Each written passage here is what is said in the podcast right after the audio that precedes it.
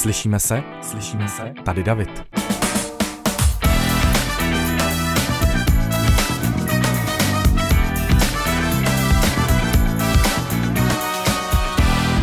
Ahoj, vítejte u nové epizody podcastu Slyšíme se.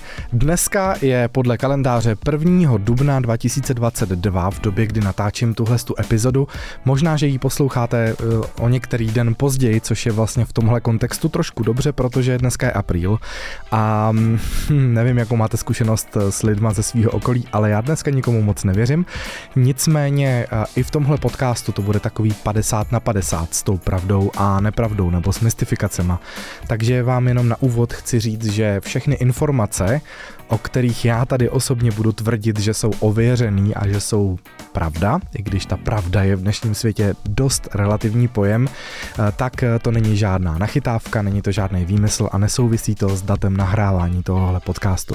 Já teda ve statistikách vždycky vidím, že tak 50% mých posluchačů ten podcast stejně poslouchá trošku později než v den vydání, takže pro vás tahle poznámka není. Nicméně pro vás, kteří jste tenhle podcast stihli ještě dneska v pátek, tak eh, je to docela podstatná informace. Proč to zmiňuju? No zmiňuju to, protože dneska bych chtěl probírat věc, která mě pálí za posledních několik týdnů celkem výrazně a myslím si, že je potřeba se jí trošku pověnovat i mimo mainstreamový spravodajský média, byť na ně dneska budu docela dost odkazovat.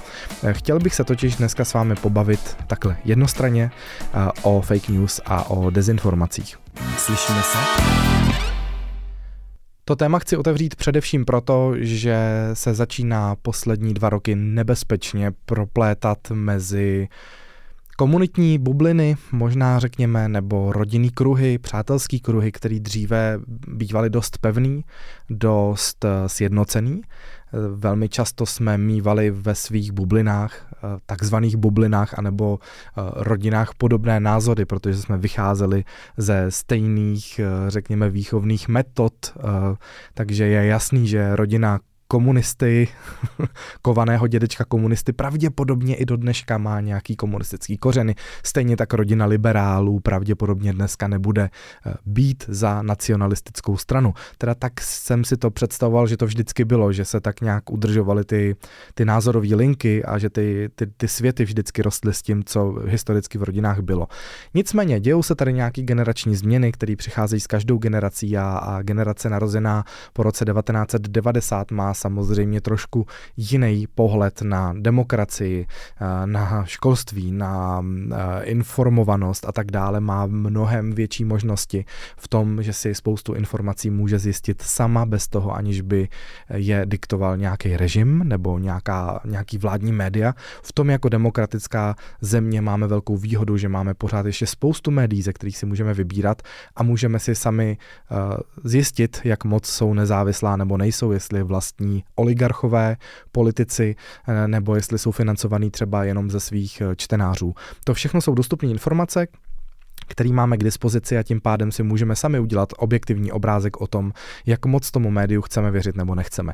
Samozřejmě, že ten obrázek nemůže být úplně stoprocentní, protože i mně se stávají taková malá lehká sklema, zklamání, třeba, že si předplácím uh, nějaký deník, který je nezávislý, je primárně financovaný z peněz svých čtenářů a sem tam ujede s některou věcí, která mi připadá strašně nedemokratická, že začne třeba šikanovat jednu konkrétní firmu eh, v článcích, které jsou napsané tak strašně tendenčně, že by se za ně nemuseli stydět ani třeba Halo noviny.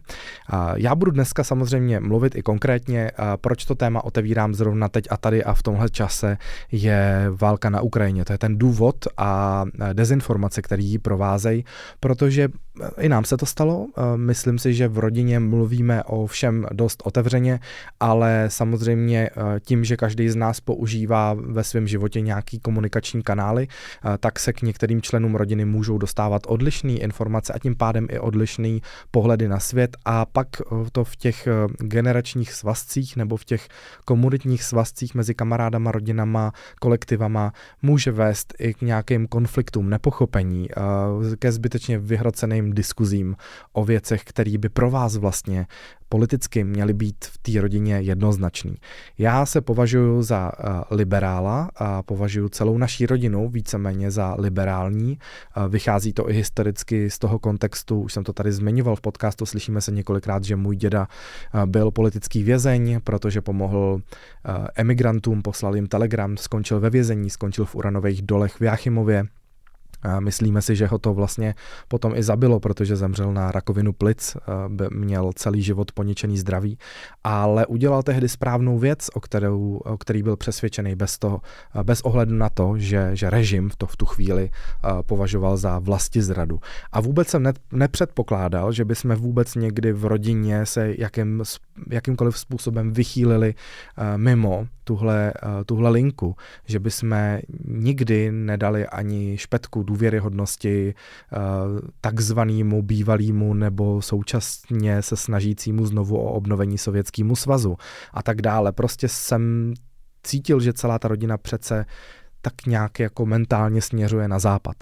No a nejenom eh, válka na Ukrajině, ale taky covid, tyhle věci začíná trošku měnit, mělnit, dramatizovat a proto, že občas teda musím někomu ze svých blízkých vysvětlovat, jestli to, co mu přišlo do e-mailu jako řetězová zpráva od kamarádů, kterým věří, nemusí nutně být pravda. A někdy je to jako pěst na oko. Někdy je to tak šikovně udělaný, že i ta domácí diskuze se vede těžko z voleje a předchází tomu třeba i hodiny googlování a ověřování informací. Naštěstí v českých redakcích, bez ohledu, kdo je zrovna vlastní, tak vždycky, nebo v několika redakcích takhle existují, řekněme, um, anti-fake news týmy, který tu svoji práci podstatě bez výjimky odvádějí celkem dobře. Když už někdo v té redakci tuhle činnost dělá, že ověřuje pravdivost zpráv, tak to většinou dělá velmi poctivě a kvalitně a můžete se to vlastně potom i srovnávat se zahraničíma webama, jestli ta ověřování té informace je stejný, nebo ten výsledek je stejný, nebo ne. V Česku existuje spousta webů, který se tím zabývají, i veřejnoprávní média, hodně se tomu věnuje třeba i rozhlas, který má i e-mail ověřovna zavináč i rozhlas.cz, kam můžete poslat jakoukoliv zprávu, řetězový e-mail, který eh, vám třeba tak trošku narušuje rodinný vztahy nebo přátelský eh, kontakty a můžete se zeptat, jestli je to pravda nebo ne. Eh, pravděpodobně nebudete ani první, kdo ten e-mail tam pošle a možná dostanete tu odpověď velmi rychle. A nebo třeba se to rádio podělí o výsledek svého bádání i ve vysílání se svýma posluchačema. To se stalo ostatně i dneska, já právě, když jsem eh, tady po cestě do studia Radost na Žižkově eh, poslouchal radiožurnál, tak jsem zrovna zaznamenal jednu takovou zprávu a vlastně v ten moment mě napadlo, že ten dnešní podcast by měl být o tom. Takže dnes to bude o dezinformacích a začnu jednu čerstvou. Takže přátelé, někteří eh, lidi v téhle zemi dostali do e-mailu pravděpodobně naše maminky, babičky, řetězový e-mail, ve kterém se psalo, že do třinecké restaurace Relax Centrum přišla parta Ukrajinců a cituji z toho řetězového e-mailu, sedli si a objednali si, po jídle se zvedli, že odchází. Tady nastal problém. Číšnice zaražená zastavuje je a ptá se, kdo to bude platit. Pak prý někdo zavolal i policajty na tuhle situaci, švestky, jak se píše v e-mailu, přijeli a došli k závěru, že je to chyba číšnice, že vůbec neměla Ukrajince obsloužit, Ukrajinci vysmátí odcházejí a číšnice škodu musí zaplatit ze své výplaty. Takže tohle sto, takhle jak jsem to ocitoval, si přečetli možná tisíce, možná desetitisíce lidí v téhle zemi a začali tomu pravděpodobně věřit a možná potom i se začali zbytečně rozčilovat u zpráv typu, že uh, Ústí nad Labem, Praha, zoologické zahrady, galerie uh, dali třeba vstupný Ukrajincům, uh, kteří utíkají před válkou zdarma a v kontextu takovýchhle zpráv je to začalo víc štvát a víc o tom začali i mluvit ve svém okolí a ovlivňovat tím negativně i to okolí, který, kterýmu by třeba jinak ta informace o vstupným zdarma jindy možná proletěla jedním uchem sem a druhým tam a, řekli by si, no tak dobře, tak aspoň přijdou v zóna jiný myšlenky. Ale ve světle těchto zpráv to najednou dostává takovou jakoby bych řekl, nejenom, ne, ne, mám, na, mám na jazyku slovo českou pachuť, ale ona ta pachuť bude mezinárodní, protože stejně tak jako tenhle eh, řetězový e-mail funguje v Česku, tak by fungoval v Německu, na Slovensku, kdekoliv jinde v podstatě. No pravda k téhle zprávě je následující. Novináři z iRozhlas.cz zvedli, zvedli telefon a začali ověřovat, jestli to je pravda. Ono to není tak těžký, že tam je zmíněna konkrétní restaurace, takže zavolali do té restaurace a tam jim hned dva zdroje, manažerka a taky jednatel té restaurace potvrdili, že se nic takového nestalo a že žádný takovýhle konflikt v té restauraci neřešili. Takže to ověřili ještě na policii a třinecká policie taky potvrdila, že žádný výjezd k takovéhle události nebyl. Takže je to jednoznačná lež, ale teď si představte, že tuhle zprávu o tom, že to není pravda, se dozvědělo nevím, 10% těch lidí, kteří četli ten e-mail a z těch 10% možná 5% eh, to vzalo v potaz a ty ostatní řekli, Bůh ví, jestli nám nekecají ještě. Jo?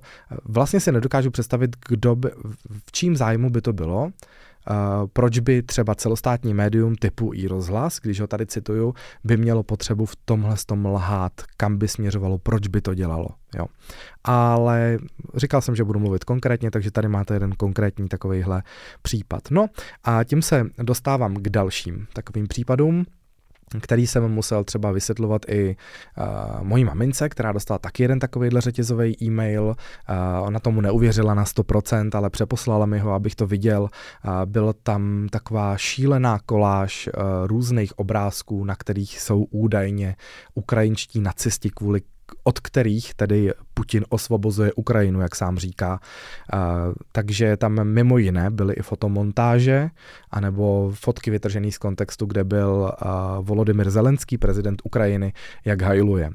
Na tom jednom obrázku e, v ruce držel dres, e, na kterém byl nacistický symbol a ten dres byl žlutý, ale e, pravda je taková, že ten obrázek původní obrázek, takovejhle, bez nacistického symbolu. Eh, sám prezident Zelenský zveřejnil na svém Instagramu 8. června 2021 a na tom drezu bylo číslo 95 a někdo ve Photoshopu vzal tu 95, vymazal ji a udělal ze stejného motivu hákový kříž a dal to do nějakého takového řetězového e-mailu a už to frčí a už si spousta lidí myslí, že, že eh, na Ukrajině je snad nějaký fotbalový nacistický tým, jo? Už se to začíná nabalovat a, a ty pochybnosti bobtnaj a bobtnaj. Druhá fotka kterou posílají vlastně tyhle ty e, dezinformátoři, tak ta je reálná, to není fotomontáž, je na ní jistý muž, který je podobný, nebo který vypadá na první pohled jako prezident Zelenský a ten tam skutečně má takový pohyb, který vypadá jako hajlování. Ta fotka, o který mluvím, vznikla 28. dubna 2021, jak teda tvrdí řetězový e-maily, takže Bůh ví, jestli ten datum vůbec je pravdivý, pravděpodobně ani ne.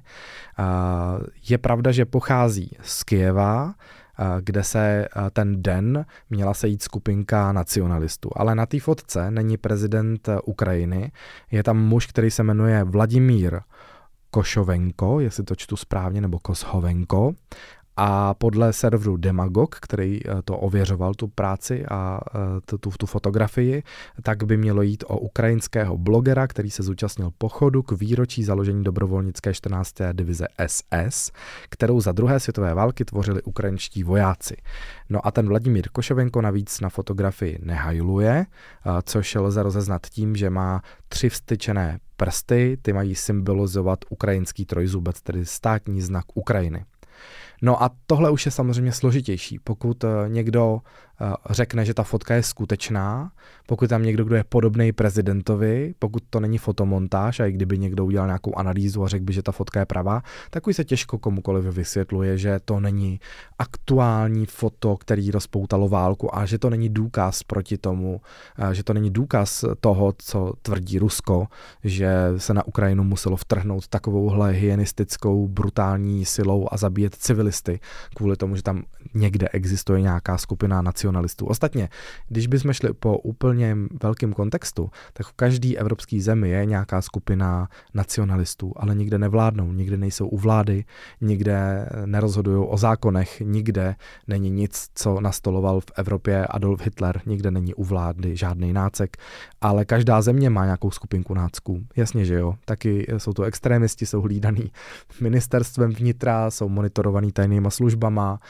I v Česku jsme zažili různé útoky. Vzpomeňte si na Natálku Zvítkova, to byla v podstatě mm, oběť, ne oběť, ona nezemřela, ale byla vážně popálená prostě náckama a tak dále. No a už u takovýhle fotky, u který stačí jenom změnit nějaký základní údaj, jakože napsat k tomu, že to je prezident, i když to prezident není, napsat k tomu, že teda to jsou uh, nějaký pochody nácků, kvůli kterým teda Putin zachraňuje, zachraňuje Ukrajinu, tak už tomu samozřejmě uh, víc lidí ještě věří, než když jde o nějakou očividnou fotomontáž, kterou lze dokázat v jedna ku jedný fotkou, která je originální.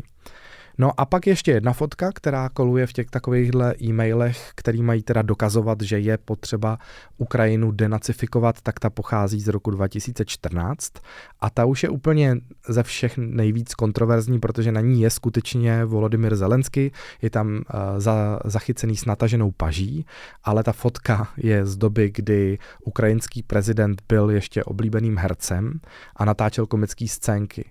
A v té scénce, ve který, eh, ze který je tahle ta fotografie, šlo o parodii a ukázku stereotypů, eh, se kterými bývají Ukrajinci spojovány. Takže tam parodoval a zesměšňoval pravděpodobně nacisty. Já jsem tu scénku teda nedohledal, neviděl jsem originál, ale eh, věřím tomu, že z demagogu eh, si tu práci dali a vědí, jaký je ten, vědí, jaký je ten kontext. I kdyby, kdyby to myslel vážně, kdyby vážně Volodymyr Zelensky, prezident eh, republiky, hajloval, eh, nepřijde nikomu divný, že by eh, na to tajné služby po celém světě upozorňovali, že někde je prezident, který hajluje, nebyly by toho plný média, New York Times, CNN, už dávno, Čekalo by se až na válečný konflikt s Vladimírem Putinem. To je zvláštní, že by se, to, že by se to nedostalo na povrch mnohem dřív, takováhle fotka. Takže spíš to všechno vypadá, že je opravdu velmi vytržená z kontextu. Eh, stejně tak, jako máme v Česku Lucii Bílou, která má taky svoji fotku, na které hajluje a taky tvrdí, že to byla divadelní zkouška. Je tam teda vedle Daniela Landy, což je trošku přitěžující okolnost současných uh, politických konotacích. Nicméně taky budeme věřit, že to byla teda zkouška v divadle Karlín tehdy nějakého muzikálového představení, nebo prostě byla jenom mladá a blbá a myslela si, že to je sranda a pak se jí to vrátilo jako bumerang po x letech. Ale už se na to docela zapomněl zapomnělo a kdyby taková Lucie Bílá se stala prezidentkou a tuhle fotku by někdo po letech vytáhnul a zaútočil na celý stát a začal by tady střílet děti na ulici a řekl, to je proto, že vás potřebujeme denacifikovat, protože bílá, podívejte se, prezidentka vám tady hajlovala před 20 lety, tak eh, by to taky bylo hrubě zneužití nějakého kontextu pro v podstatě válečný konflikt. No, dost o prezidentovi Ukrajiny, překročíme k aktuálním věcem, který si myslím, že budou víc do domácího charakteru. A to jsou uh, celkem čerství zprávy nebo, nebo spíš komentáře lidí, kteří se stávají takovým jakoby veřejným, ve veřejném prostoru jako důležitým tématem a dokonce dopadají na každýho, kdo v téhle zemi chce vůbec pomáhat ukrajinským uprchlíkům, protože eh, stejně tak jako na začátku byla velká solidarita, všichni jsme říkali, ano, samozřejmě se postaráme o ukrajinský uprchlík, je to v pořádku, že Česká republika pomůže uprchlíkům, eh, kteří jsou ze zpřátelené země, tak ostatně historicky tady máme spoustu Ukrajinců na různých pracovních místech, tak najednou ta velká solidarita se začala obracet v takový jako určitý, určitý malý procento lidí začalo hejtovat ty, kteří pomáhají a začali to obracet na uh, takovou argumentaci typu, teď nám tady berou práci a už je to na úkor českých obyvatel a já jsem, a, a já jsem z toho zhnusená, jak co všechno jim dají a my nemáme nic, sami máme málo a tak dále. Takže se to začíná obracet uh, jakoby v pocit, že Ukrajinci dostávají víc než čeští občané a že to není správně. No, tak i na to eh, začali teda chodit po Facebooku různý důkazy, různý eh, dezinformace. A pojďme se podívat, jak taková zpráva vzniká, nebo nevím, jak vzniká, asi vzniká, protože někdo chce rozeštvávat lidi, nebo mu to našeptal nějaký ruský troll, aby to ten pán udělal, nebo nevím, nebo, nebo je prostě zarytej Putinovec a myslí si, že je v pořádku vraždit eh, civilisty a rozpoutávat váleční konflikty a, a drží mu palce, aby znovu asi ovládnul Evropu a znovu teda vytvořil Sovětský svaz a znovu sem poslal vojáky taky a tanky, nevím nevím, kam ty lidi směřují, jestli zapomněli na období sovětské okupace. Nicméně, eh, strážný z mostu jménem Jaroslav Lichner, eh, který teda tak, tak to vypadá, že ten člověk jako existuje z Facebooku, jestli je to fake profil s nějakýma fake fotkama, nevím, napsal, že udělal takovýto okýnko s tím textem na Facebook a napsal tam, že v Amazonu lidi, lidi v Amazonu už hromadně propouštějí naše lidi a vzali tam přes 400 Ukrajinců. No, pravda je taková, že v Amazonu se skutečně ten čas, kdy ten člověk tohle to dával na Facebook, začalo propouštět větší množství lidí, ale děje se to prý podle mluvčího firmy každý rok, protože Amazon samozřejmě na vánoční sezonu nabere spoustu pracovníků a pak je na dohody a pak je po uh, skončení té největší sezony propouští a nabírá je zase až na sezonu. Prostě jsou to brigádníci, kteří mají tu životnost hlavně na tu sezonu a když ten Amazon nemá tolik objedná, objednávek eh, tady v České republice tak tolik lidí nepotřebuje. A tenhle ten člověk vzal tuhle tu informaci o tom propouštění a hned k tomu přidal teda, že údajně vzali přes 400 Ukrajinců. Pravda je následující, mluvčí firmy se k tomu vyjádřil, eh, že teda šlo o vánoční brigádníky a pak k tomu říká, pro spravodajský server Romea.cz řekl, každoročně nabíráme sezónní práci zaměstnancům, kteří nám pomáhají během špičky, této podpory si velmi vážíme a v naší komunikaci jasně uvádíme, že se jedná o dočasné pozice. Na konci špičky smlouvy dočasných pracovníků končí, mnoho z nich se k nám však pravidelně vrací každý rok. A vyvrátil, že by upřednostňovali nějaký národnostní uh, skupiny. Takže vypadá to, že pan Jaroslav Lichner z Mostu eh, prostě potřeboval trošku podpořit eh, teďkon to, že teda Ukrajinci nám sem jdou všechno vzít a proto to tam takhle napálil, ale nezdá se, že by to byla úplně stoprocentní pravda. K tomu ještě jedna taková zpráva, myslím si, že to je třeba dva týdny zpátky, slyšel jsem v radiožurnálu hejtmanku středočeského kraje, která v podstatě reagovala na podobnou věc, že tedy Ukrajinci budou brát lidem práci a přitom na úřadu práce ve středočeském kraji byly tisíce volných míst který dlouhý léta nebylo možné obsadit a ty firmy měly nedostatek pracovníků. A tyhle ty nechtěnou, tuhle nechtěnou práci, kterou Češi nechtěli, logicky začali obsazovat Ukrajincema. Ale není to tak, že by tam stála fronta Čechů a najednou by přišla fronta Ukrajinců, která by je předběhla a ty Češi by teda ztratili na to nárok. Myslím si, že tohle je taky taková nebezpečná dezinterpretace, která může těm vztahům mezi Ukrajincema a Čechama výrazně uškodit. A druhý případ takových těch různých údajných, eh, teda z údajného nespravedlivého znevýhodňování a chování Ukrajinců v Česku. Takhle já jenom nechci, aby eh, jste měli pocit, že stoprocentně si myslím, že všichni Ukrajinci do jednoho, kteří přišli do České republiky, jsou svatí, nemůžou se dopustit nikdy ničeho špatného, nemůžou nebo nemají právo se chovat eh, špatně. Podívejte se, jak se chováme my v České republice, jak zlí na sebe lidi můžou být. Je pravděpodobný, že mezi ukrajinskými uprchlíkama bude taky nějaký procento lidí, kteří budou třeba arrogantní, kteří nebudou s něčím spokojení, kteří nebudou spokojení třeba s něčím nikdy, ale řešíme tady to dilema, jestli je nechat spát na ulici s dětma, anebo jestli jim dát byt. A pokud se někdy nějaká ukrajinská rodina rozmyslí, že nechce v nějakém bytě být, protože tam třeba nemá vymalováno nebo vytopeno a rozhodne se jít bydlet do nějakého uprchlického tábora, tak je to pořád pořád volba. A jestli pár procent nebo pár Ukrajinců takovouhle pomocí někdy někde pohrdalo, tak to přece automaticky neznamená, že musíme nenávidět všechny a že musíme zastavit nebo omezovat pomoc těm ostatním, kteří o to mají zájem.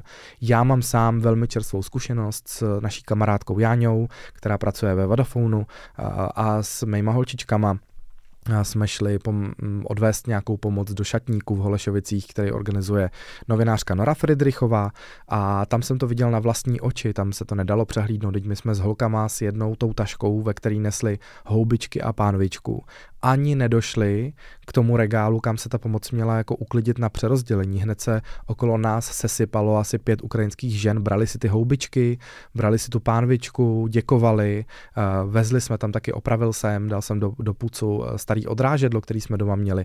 Okamžitě přišla maminka, zeptala se Ádi, která to odrážedlo vezla, jestli si ho může vzít, jestli je možno si ho vzít a jí ho dala a hned ho nesla konkrétním dětem, který tam běhali a pak ještě přišla mi říct, že má tady v Česku ještě dvojčata, takže v podstatě to byly dvě sestry, každá z nich má dvě děti, odrážedlo použili, použili kon, pro konkrétní děti, které jsme viděli na vlastní oči. A vlastně se nedokážu vysvětlit, proč by uh, ukrajinské ženy, které tam čekají třeba i někdy několik hodin na oblečení nebo na takovýhle základní pomůcky ve frontě, proč by, jako, jak by zneužili pomoc tím, že si vemou houbičky? Houbičky na nádobí, jako že by někdo šel ty houbičky potom někam prodat a ty peníze šel, já nevím, naházet do automatu, nebo nevím, jak si to ty dezinformátoři jako představují, že teda Ukrajinci zneužívají tu pomoc. Ale jak říkám, samozřejmě může se stát, že v každém procentu jsme jenom lidi, se můžou dít různé věci, které můžou různě působit. Slyšíme se? A pak jsou taky události, které prostě nejsou pravda, které mají za úkol jenom rozeštvat lidi. Tak například eh, jistý pan Aleš Svoboda zveřejnil na Facebooku opět fotografii fitness centra a napsal tam Zážitek z wellness fitness centra. Během hodinové návštěvy se dostavilo šest teď tři vykřičníky ukrajinských paniček, jehly, všechno umělé, botox, se žádostí o permanentku a osobního trenéra. Recepční jim říká, ale to je 6 tisíc na permanentku a 700 za hodinu trenéra, měsíčně dalších 5600. Paničky platíme hotově dopředu. Ta ukrajinská uklízečka, co tam pracuje x let, šílela. Ti lidé, co potřebují doopravdy pomoci, zůstali na Ukrajině napsal pan Svoboda na Facebook a stáhl právě k tomu fotku, která ale pocházela z webových stránek toho fitness centra. Ono to celý ten příspěvek působilo, jako kdyby to pan Aleš Svoboda tam vyfotil a byl přímým očitým svědkem takovýhleho chování a takovýhle události a doložil to právě teda jako tou fotkou toho fitka, ve kterém asi jako byl. Tak to mělo působit. No a novináři z deníku CZ ze sekce fake news se na to podívali a ověřovali a nechali vyjádřit to fitko, který zveřejnilo, nebo který samo vlastně zveřejnilo v reakci na tenhle příspěvek na Facebooku svoji reakci a říká, plně se od slov pana Svobody distancujeme, Avizujeme, že taková situace nenastala a pan Svoboda stáhl fotku naší posilovny z veřejné databáze. Není u nás veden ani jako klient, jedná se tedy pouze o vlnu nevole vůči lidem přicházejícím z Ukrajiny. No. A další případ, který prostě je vymyšlený a já si dokážu představit, že zrovna téhle historce, stejně jako 120 dalším podobným, bude spousta lidí v téhle zemi věřit a na základě toho třeba přestanou pomáhat uprchlíkům nebo třeba, nevím, dřív poslali aspoň třeba 100 korun na nějakou sbírku a pokud se k ním dostane takováhle historka z více stran, pětkrát, šestkrát, tak začnou sami mít eh, takového toho červíčka pochybnosti, jestli vlastně je to správný pomáhat uprchlíkům. No a pak je spousta zpráv, spousta fotek, který tak jako se snaží podrývat to naše přesvědčení o tom, že teda na Ukrajině je skutečně válka. Třeba jsem viděl záběry, na kterých byli zakrvácený lidi, eh, fotky a vedle toho fotka, ta samá vlastně scéna, to samý pozadí, tam nějaký rozbouraný barák a nějaká paní, který tekla krev po tváři a vedle toho maskérka, která tu krev maluje. A pod tím byl text, ha, ha, ha, prej válka na Ukrajině, pravda je takováhle, že Ukrajinci hrajou jedno velký divadlo, uh, Putin tam opravdu jenom osvobozuje a velmi mírumilovně. No, jenomže ty fotky nebyly vůbec z války, ty byly z natáčení konkrétního seriálu, což taky potvrzovala spousta dalších fotek z toho seriálu z různých míst a byly tam potom vidět asi i ty, uh, ty, ty kamery a tak dále. Takže další manipulace, která může někým, někým zamávat. Stejně tak jsem viděl video, na kterém byly uh, rozložený na, na, nějakým, na nějakém náměstíčku pytle, pod kterýma byly lidský těla. A stál tam reporter, který něco říkal, a to video má asi víc verzí a víc eh, různých titulků okolo sebe, takže může působit možná důvěryhodně. No a ti lidi, kteří tohle video někde v určitý fázi zastavili a zakroužkovali, si tam všimli, že spod toho jednoho pytle vylejzá živej člověk a někam odchází, nebo že se ten pytel hejbe. A tenhle ten záběr, který ale vzniknul v rámci protestu proti klimatickým změnám ve Vídni. Takže to byla demonstrace, na který byli demonstranti, kteří si takhle lehli pod ty pytle, aby upozornili, že když se nezačnou dít klimatický, eh, nebo nezačnou řešit klimatické změny, takže dojde eh, prostě k umírání lidí ještě ve větším množství než doteď. Tak tahle ta událost, která vůbec nesouvisela s Ukrajinou, ani vůbec nesouvisela s koronavirem, tak se už dvojnásobně zneužila. Jednak tak, že eh, dezinformátoři tvrdí, že tohle je další ukrajinské divadlo, že opravdu eh, je na Ukrajině válka, že to dokazují, eh, má Ukrajina údajně zveřejňovat na tomhle videu a vidíte, že ten jeden mrtvý vylejzá z toho pytle, tak to určitě není pravda, je to jedno velký divadlo, ale ta samá událost už byla zneužitá v covidu, kdy zase někdo jiný tvrdil, že někdo někde dělal dělal reportáž o tom, jak je kolik je mrtvých na uh, s koronavirem a najednou ten jeden teda jako ožil a vystoupil z toho pytle, takže covid je taky podvod. Jo? Takže vidíte, že stačilo vzít jedno existující reálný video, který není ani žádnou fotomontáží, ale zasadit ho jenom trošku do jiný omáčky informací a co z toho všechno může vzniknout. A teď si představte, že tyhle ty e-maily opravdu otevírají, otevírají lidi, který konzumují jenom, jenom ty dezinformační weby, nebo jenom weby, které nejsou třeba napřímo úplně 100% dezinformační, ale mají k tomu velmi blízko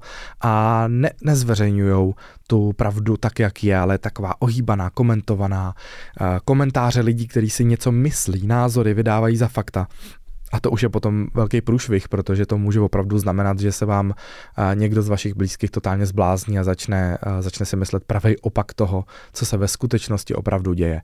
Na druhou stranu si taky myslím, že si za to v mnoha případech e, média, ty tradiční velký mainstreamové média můžou sami, protože Komerční televize dost často se dopouštějí věcí, které a v jedný takový jsem pracoval, ano, sypu si taky částečně popel na svoji hlavu, protože jsem se možná jako mladý novinář taky v rámci nějaký dramatizace události, která k tomu infotainmentu, tomu komerčnímu spravodajství patří, že se ty věci podávají emotivně, víc než fakticky, ale nikdy jsem nezveřejnil cílenou lež, že bych jako něco převrátil, ale uh, někdy prostě vykradení zlatnictví bylo prostě jenom, že přišel člověk, namířil zbraň, uh, se, sebral šperky a odešel a my jsme o tom referovali jako o velkém dramatu.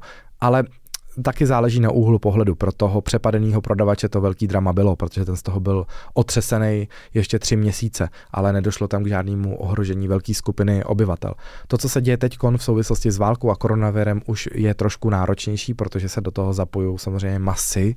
A, a když nějaká televize Konkrétně já jsem třeba sdílel na, na Instagramu podle mě velmi nešťastnou zprávu a reportáž na Primě, eh, CNN Prima News, která zveřejnila příběh ženy z Hradce Králové, která přišla o byt teda přišla, zatím přišla o byt, bude déle, o trošku déle čekat na městský byt, který od města dostane jako startovací byt zdarma, tak uh, nemusí na něj skládat žádnou hypotéku a tak dále, nemusí se kvůli němu zadlužovat, prostě čekala na byt, který by měl být přidělen a kvůli uprchlíkům sedm bytů ze 40 zablokovali a nechali si jako rezervu, kdyby potřebovali ubytovat uprchlíky. A ta žena nepočkala, jak to dopadne. Nepočkala ani týden, kdy zasedalo zastupitelstvo, který na to mělo dát odpověď, ale rovnou běžela nebo rovnou souhlasila souhlasila s rozhovorem na celostátní televizi a vznikla tak zpráva, která samozřejmě byla pravdivá, protože ano, žena opravdu ten byt přímo v ten čas nedostala, nepřišla o něj definitivně, zatímco bydlí u rodičů a má zbalený věci v krabici, není to ani matka samoživitelka, která by skončila kvůli tomu na ulici. Prostě se podle mě nestalo žádný velký drama, je to nepříjemný, chápu to, čekáte dlouho na byt, těšíte se, ale dělat z toho takovýhle drámo, který jenom podporuje takovýhle fake news, mi přijde neadekvátní. No a v tomhle tom světlu, že kolikrát i velký média prostě ujedou a zveřejnějí něco takového na hraně, eh, se potom nedivím, že, že lidi někdy jako nevěřejí těm, těm zprávám, eh, protože už potom nevěří ničemu.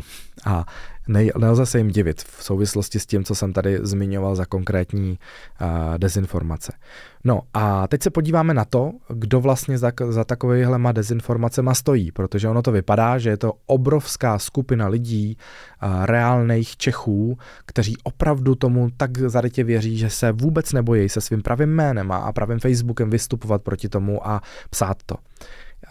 Můj názor, který není podložený žádnýma tvrdýma datama, tak to prosím berte z rezervou, je to opravdu jenom můj pohled.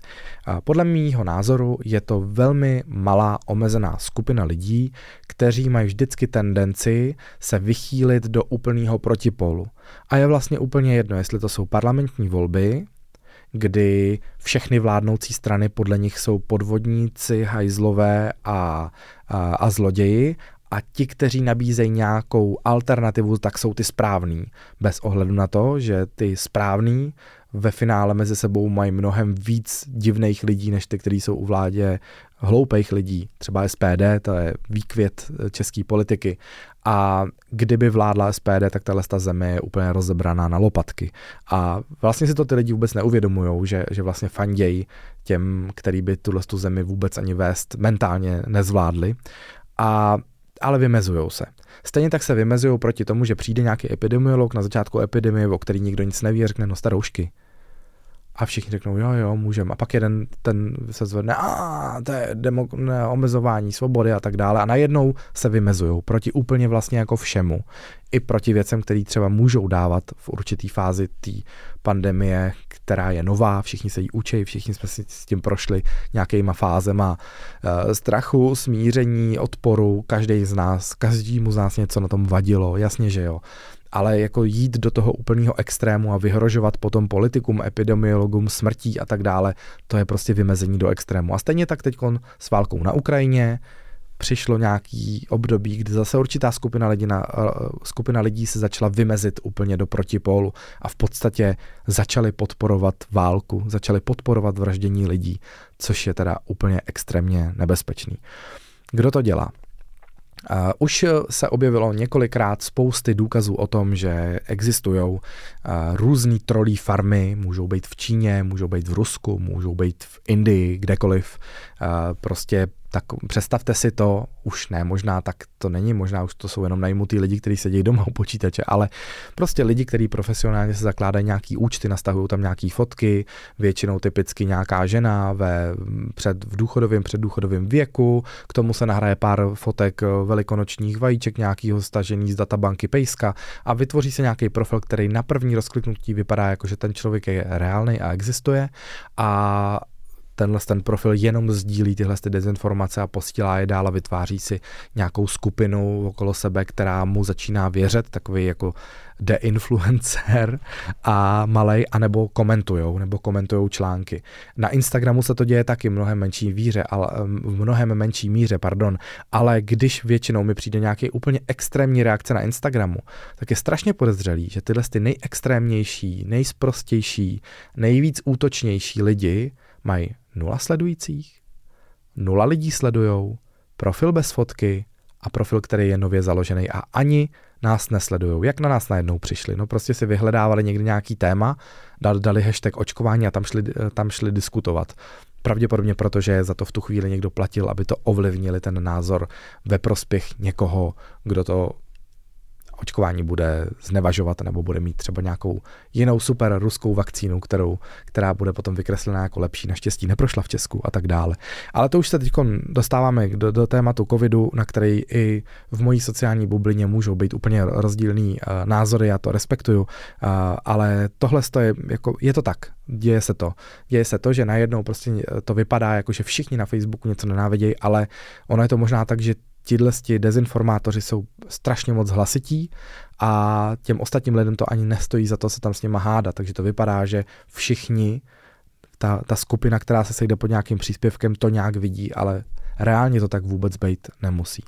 Podívejme se na takové medailonky lidí, kteří to aktivně dělají a kteří na, uh, už dokonce jsou v hledáčku policie. Takže třeba muž, který se jmenuje Patrik Tušl, podle, jak zjistilo aktuálně CZ, tak je to už pětkrát odsouzený recidivista.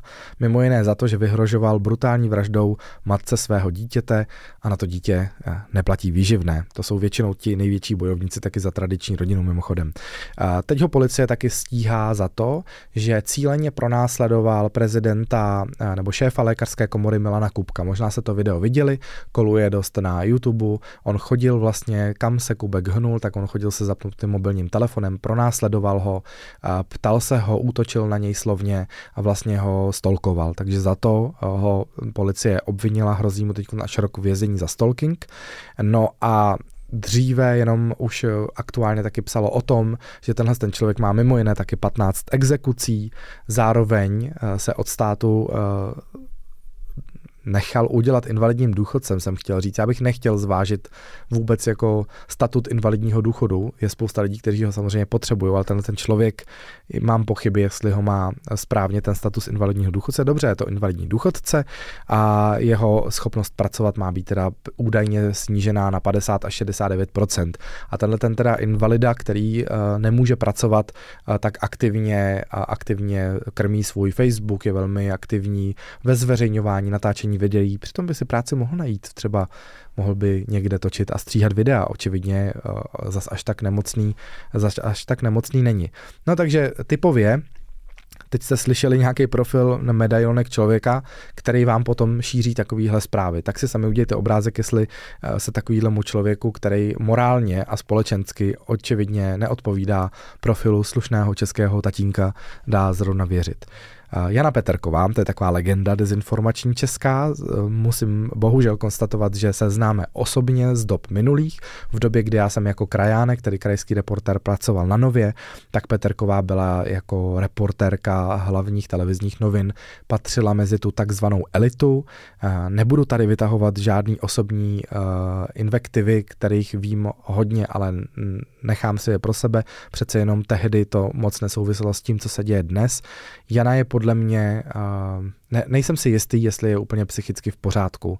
A to říkám s plnou vážností, protože si myslím, že by to pro ní ve finále mohla být polehčující okolnost, kdyby se nechala zavřít do blázince eh, nebo se nechala eh, medikovat, protože to nevypadá, že je úplně v pořádku.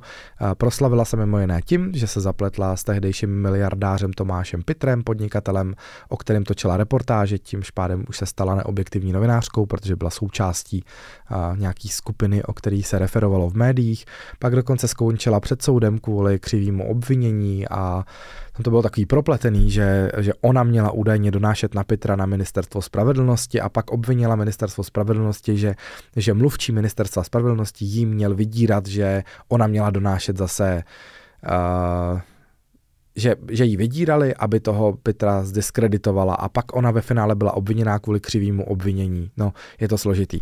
Každopádně teďkon má Jana úplně novou kariéru, s megafonem lítá po demonstracích, protestuje proti covidu, takzvaně údajně lízala kliky na infekčním oddělení na Bulovce, což byla taková komedie, spíš, že olizovala nějakou kliku někde v areálu na Bulovce, pak tějí fanoušci říkali, ty jsi slíbila, že covid žádný není, tak jdi olizovat ty kliky, tak ona šla a někde na nějakém oddělení, Bůh ví, to vůbec byla Bulovka, reálně olizovala tu kliku. No a Jana Petrková je mimochodem taky obviněná ze šíření lží, protože konkrétně o pečovatelském domě v Měšicích řekla, že tam zemřeli seniori po tom, co jim byla podaná vakcína proti covidu. Jenže v době, kdy tohle to veřejně, eh, veřejně publikovala na svém facebookovém profilu nebo na YouTube, eh, tak eh, v ten čas, kdy to vydala, tak ti seniori ještě tu vakcínu ještě ani nedostali takže nemohli na tu vakcínu zemřít. A za to se Peterková musí veřejně omluvit a taky zaplatit čtvrt milionu korun, protože to zařízení, ten pečovatelský dům na ní podal trestní oznámení a uspěl s ním u soudu. No a pak je tady ještě jeden člověk, ten se jmenuje Tomáš Čermák, velmi aktivní taky na, na Facebooku, je to stejná parta, všichni tři se znají, všichni tři tak jako hojně krmí tu dezinformační scénu v České republice, tak toho zase před 14 dny česká policie obvinila z propagace terorismu, a protože ve svém uh, živém vysílání na Facebooku vyzýval svoje uh, tisíce svých sledujících, aby jak si fyzicky zaútočili útočili na český poslance, doslova řekl, zbavíme se těch vyžranců jednou provždy. No a já jsem dneska koukal na jeho facebookový profil, tak mimo jiné se tam můžeme dočíst, cituji, od 18. dubna budu chodit venku s ruskou vlajkou a oslavovat. A nebo třeba sdílel reportáž ruské televize, která teda byla úplně šílená, ale to byla reportáž, ve které byly sestříhaný záběry na uh, Zelenskýho z různých situací. Byly to různé konference, návštěvy nějakých uh, společenských událostí. A oni sestříhali všechny záběry, kde si Zelenský sahá na nos nebo si otírá nos a všechny záběry, kde už potom, co Putin zaútočil na Ukrajinu a Zelenský tam seděl očividně unavený po těch x probombardovaných nocí, tak ty um, ty, ty znaky té únavy, kde si otírá oči, nebo, je, nebo, nebo prostě zívá, nebo něco takového, tak se stříhali v těch vteřinových momentech, který vybrali z desítek nebo možná stovek záběrů, taky se stříhali do jedné reportáže a dali k tomu takové jako komentář, že to je důkaz toho, že prezident Ukrajiny eh, bere drogy nebo je alkoholik a že jak se takovýhlemu člověku jako může věřit. Jo? A dokonce tam vystupoval údajně nějaký uh, ukrajinský toxikolog, který teda měl potvrdit, že to, co, to, jak on se chová a jak si sahá na nos, že tak to dělají lidi, kteří šňupou a tak dále. No prostě úplně šílená reportáž, prostě se stříhá, že tohle bychom mohli se stříhat o úplně každým z nás. Protože spousta lidí se různě ňoupá, otírá, spousta lidí z nás zde někde je úplně očividně unavená a já si dokážu představit, že prezident země, která je ve válečné opačném stavu, tak uh, nejde na make-up a nejde se vyspat před tiskovou konferencí, pokud mu celou noc předtím bombardují Kyjev a ráno má tiskovku. Že mu asi jako jedno, jak vypadá jde tam v mikině a je očividně jako unavený. No prostě to bylo úplně hrozný a ta, celá ta reportáž končila přehlídkou nějakého propag, ne propagačního, ale nějakého klipu, ve kterém mluvili lidi závislí na kokainu a ty gesta, který tam dělali ty lidi závislí na kokainu, jako se takhle otírá třeba někdo oko, tak vybrali ze všech těch hodin záznamů, který měli na Zelenských, vybrali ten sam, to samý gesto, ten samý pohyb rukou na obličeji a srovnali to vedle sebe. Vidíte, dělá úplně ta samá gesta jako drogově závislí na kokainu. No prostě úplně šílená věc. Takže takovouhle reportáž tam sdílí a jako eh, podepisuje jí, že to je teda pravda. No, no a potom eh, uzavřu celý ten dnešní eh, podcast o dezinformacích taky tím, že dost často k těm dezinformacím mluvil jsem o Peterkový, taky sklouzávají i novináři. Teď tedy pětně budu mluvit i o Ondřejovi Hepnerovi. Ondřej Hepner v 55 letech zemřel na rakovinu. Je to člověk, který byl dlouholetým šéf-redaktorem bulvárního deníku Spy a taky Sheep. A taky se angažoval v nedělním AHA. Možná si vzpomenete, pokud jste uh, starší ročník, zralejší ročník, pardon, za starší ročník, uh, tak si možná vzpomenete na tu velkou kauzu, kdy deník AHA zveřejnil na titulní stránce fotomontáž, očividnou fotomontáž nahé Anety Langerové, dívce, která který v té době bylo 19 nebo 20 let, asi to na její psychiku nebylo úplně nejpříjemnější, když se viděla se svojí hlavou nasazenou na tělo nějaké striptérky. A tenkrát vlastně se ani to, to aha jako netajilo tím, že to je fotomontáž, ale napsali to tak jako, že Ane to, kdo ti to udělal, přišla nám do redakce tahle nechutná fotomontáž, to je teda špatný, ale samozřejmě chtěli jenom parazitovat na její tváři, prostě to byla manipulace a dezinformace jako blázen, vůbec to nemělo pokud redakce ví, že to je fotomontáž, tak to vůbec neměl samozřejmě se vydávat, protože to už samo o sobě je dezinformační. No a tenhle ten člověk, ten Andrej Hepner, o tom tehdy uh, prostě nepokrytě mluvil, jakože no Aneta měla rekordní prodeje přes 200 tisíc, uh, přes 200 tisíc prodaných, 210 tisíc prodaných výtisků a my jsme se nikdy netvářili, že nejde o čtenářskou fotomontáž. Kdybychom se rozhodli udělat koláž, která by Anetě uškodila, vypadalo by to jinak, ale tohle přece nebyl záměr. Fotka Anety v bombardácích, která vyšla v AHA, byla milé zpestření, na které sama Aneta reagovala takto. No, oni tam neměli asi co dát. Tak eh, takhle, měli jsme i jiná témata, ale mě prostě ta koláž od čtenáře pobavila. Nelituju toho a udělal bych to znovu. Mm, nemyslím si, že to byla čtenář o, eh, že, že to byla koláž od čtenáře, myslím si, že vznikla přímo v té redakci a tohle ta argumentace je naprosto teda cestná a jenom odhaluje takový jako charakter, že prostě No prostě to bylo jenom účelný. Já jsem to trošku tady tím zameškal, ale chtěl jsem přes Ondřeja Hepnera se dostat na, je, na jeden jeho, z jeho posledních počinů, než zemřel, a to byl web Arfa.cz, který mimo jiné publikoval články, vymyšlený zprávy třeba o tom, že Angela Merkelová je dcerou Adolfa Hitlera, a, že, a, že prostě to je to skrytá taková jako, ne, nevím, agentka nacistů, nebo já nevím, eh, cože se narodila devět let po jeho smrti, na tom tu historku nebudeme kazit tím, že jo. Tvrdí také v těch článcích, že spolek Milion chvilek se chystá odstřelovat demonstranty na podzimní demonstraci, aby uspořádal puč a takovýhle šílený věci.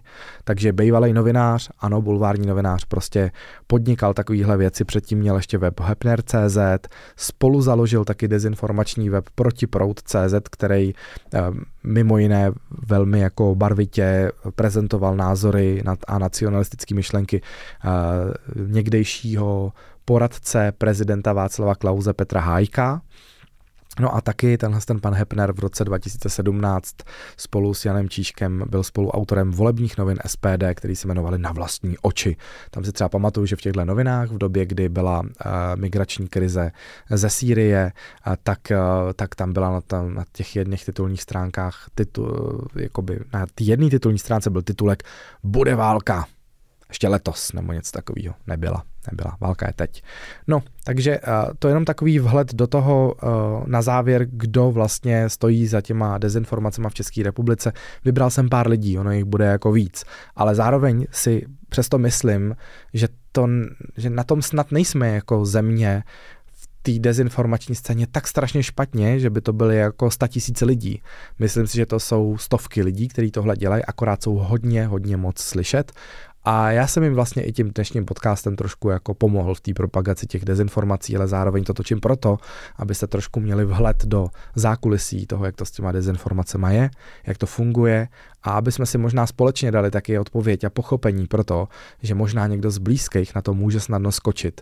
A není to tak, že by se úplně zbláznil, ale možná prostě třeba není v jeho kapacitách to, to všechno pochopit a rozklíčovat na první dobrou, protože jsme zaplaveni takovým množstvím informací, že ono to není snadný pro někoho z nás. A já přeju, aby jsme v tomhle tom se zlepšili všichni, celá česká společnost, aby jsme tomu nepodléhali, aby jsme měli dostatečné množství kritického myšlení a aby jsme hlavně vždycky zapojili mozek při čtení jakýkoliv zprávy, jakýhokoliv názoru a aby jsme si na Facebooku a na Instagramu neradili, jak se léčit, od toho jsou doktoři, aby jsme nikomu neradili, jak vychovávat děti, od toho je rodičovský uh, instinkt a případně poradny, který, na který se můžeme obrátit a aby si každý hlavně primárně hleděl vlastního vědomí a svědomí, protože to je to nejdůležitější.